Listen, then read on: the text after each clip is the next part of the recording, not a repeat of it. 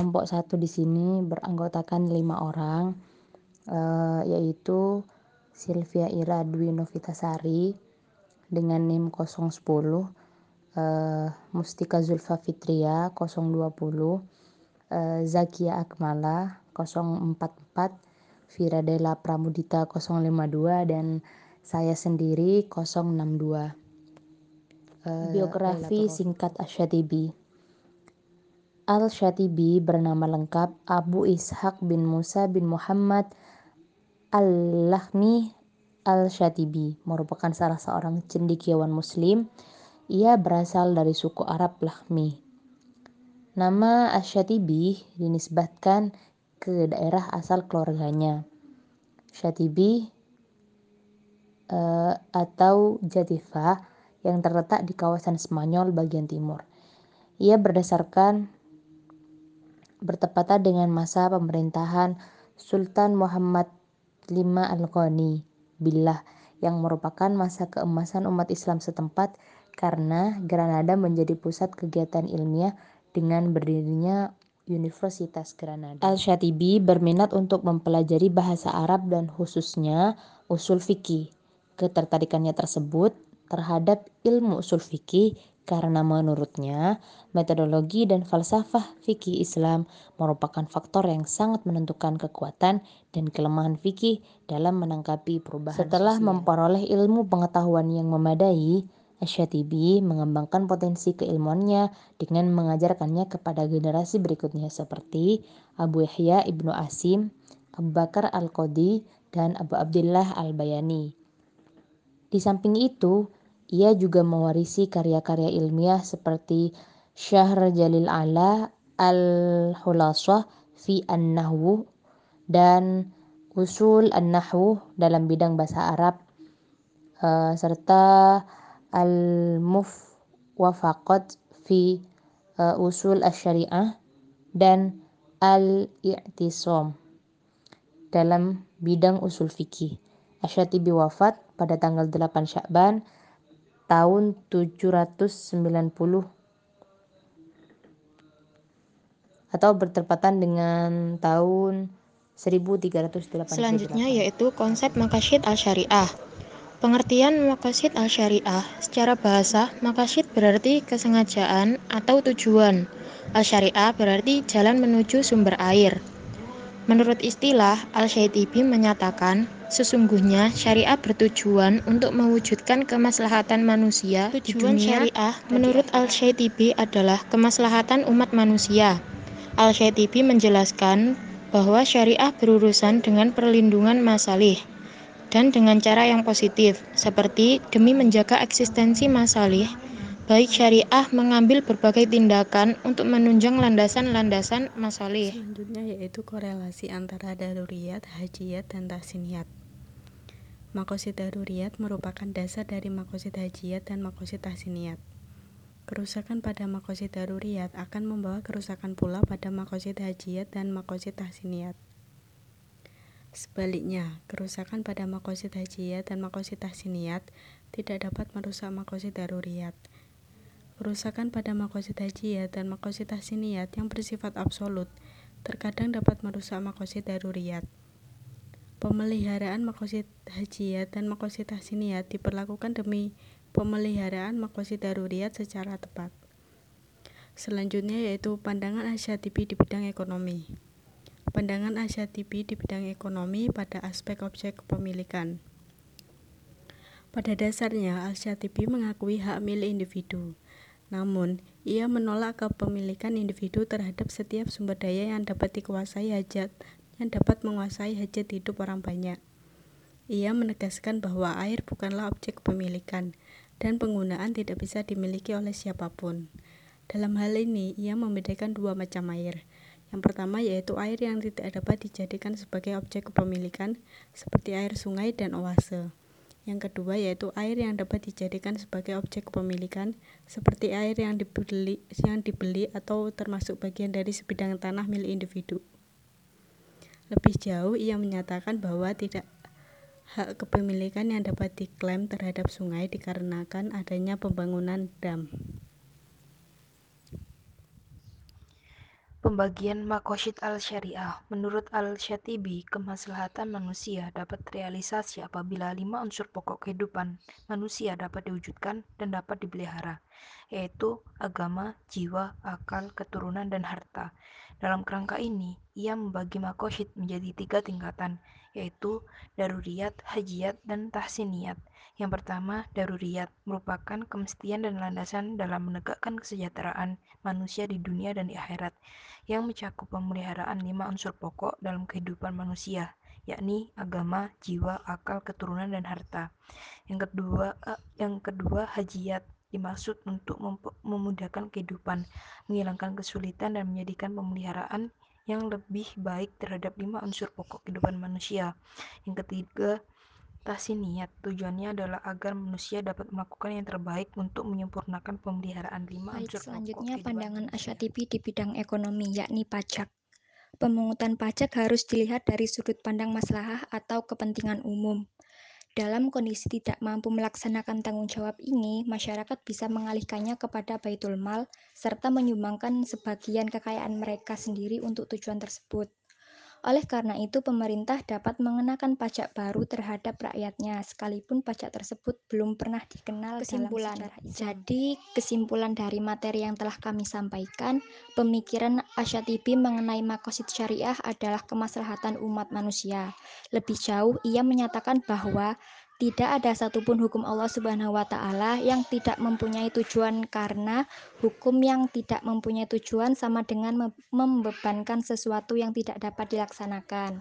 Kemaslahatan dalam hal ini diartikannya sebagai segala sesuatu yang menyangkut rezeki manusia, pemenuhan penghidupan manusia, dan perolehan apa yang dituntut oleh kualitas emosional dan intelektualnya. Dalam pengertian yang mutlak, Makosid Syariah sendiri menurutnya terbagi menjadi Sekian presentasi dan kelompok kami hari ini. Mohon maaf apabila ada salah kata. Silakan apabila ada yang ingin ditanyakan. Maksimal 5 pertanyaan ya teman-teman. Terima kasih. Wassalamualaikum warahmatullahi wabarakatuh. Saya Novia Aulia Safitri, NIM 008, izin bertanya. Apa judul buku yang paling terkenal dari kalangan TV yang membahas mengenai ekonomi Saya, Islam? Saya NIM 010 akan menanggapi pertanyaan dari Mbak Novi. Judul buku karya TV yang paling terkenal adalah Al-Muwafaqat, yang aslinya berjudul Unwan At-Ta'rif bi Usul At-Taklif, sebuah kitab tentang ilmu usul fikih yang menerangkan tentang hikmah-hikmah di balik hukum taklif. wabarakatuh.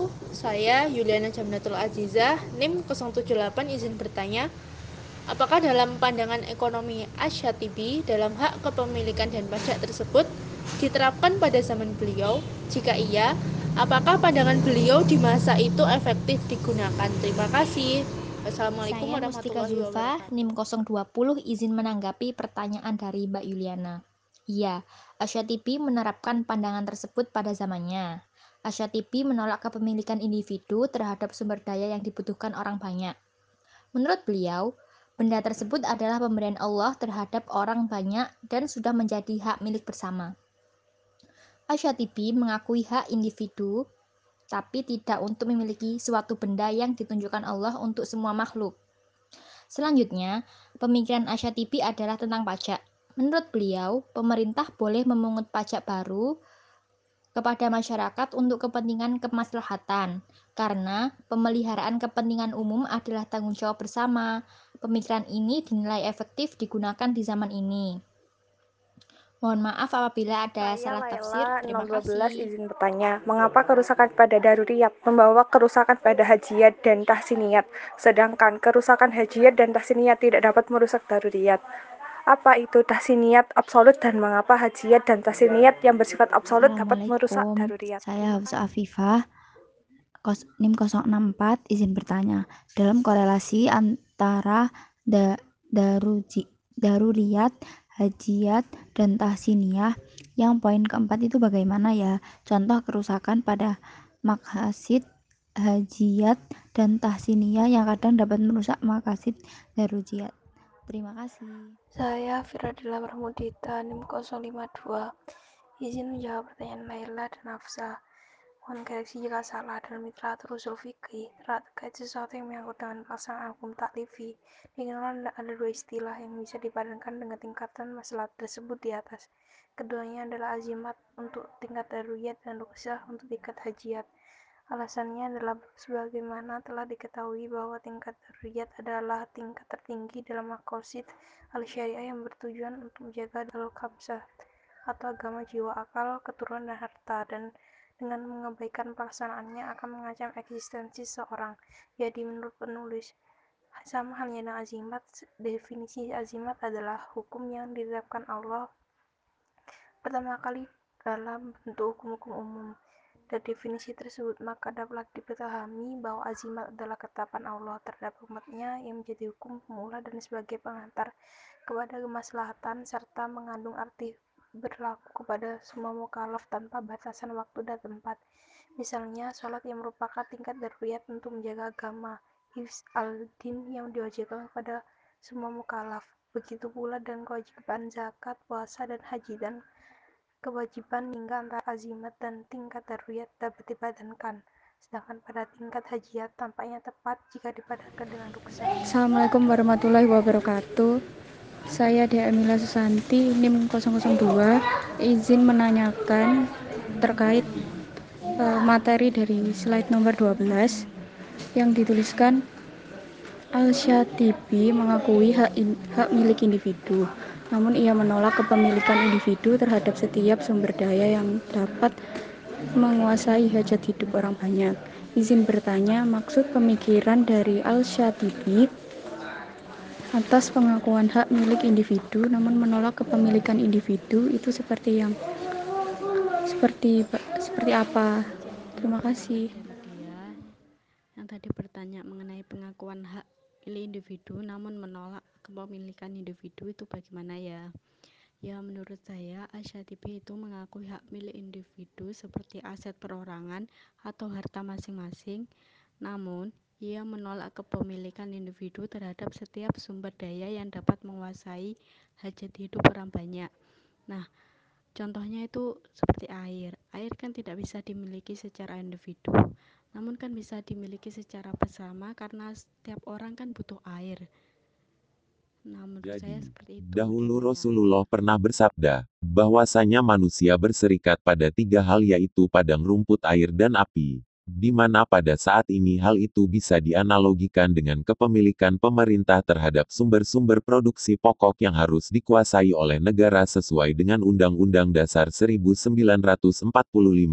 Jadi UUD 45 itu islami sekali, karena tim yang membikinnya juga banyak dari para kiai, termasuk juga Pancasila, berkaitan dengan sumber-sumber produksi pokok tersebut. Sebetulnya Asyatibi menekankan bahwa Islam mengakui hak milik individu. Kenapa hal ini penting? Karena bisa dilihat pada masa ini mulai timbul berbagai macam ideologi, salah satunya misalkan komunisme yang tidak memperkenankan adanya hak kepemilikan individu. Jadi semuanya adalah milik negara nah kalau Islam masih boleh individu itu memiliki sesuatu tetapi digarisbawahi oleh Satibi bahwasanya kepemilikan individu itu tidak untuk sumber-sumber produksi pokok, seperti yang disampaikan pada hadis Nabi di atas, untuk saat ini misalkan air itu apa? Kalau di Indonesia misalkan PDAM kalau api itu apa? Kalau api bisa juga dianalogikan dengan Pertamina dan juga PLN sebagai sumber energi. Kalau padang rumput apa? Padang rumput sumber makanan ya. Jadi pemerintah pada saat ini memiliki yang namanya Badan Urusan Logistik atau Bulog yang mengatur persediaan suplai beras se-Indonesia untuk menjamin bahwa tidak ada orang Indonesia yang pajak versi baru yang dikemukakan Asai TV. Memang di buku sejarah pemikiran ekonomi Islam yang kita baca tidak ada keterangan mengenai pajak yang baru itu seperti apa. Akan tetapi ini menunjukkan bahwa pandangan Asai TV itu visioner atau jauh ke depan. Beliau sudah memperkirakan bahwa suatu saat nanti, di masa depan kemungkinan besar pemerintah akan memberlakukan berbagai macam jenis pajak yang baru, yang berbeda dengan apa yang dilaksanakan di pemerintahan Islam di masa lampau.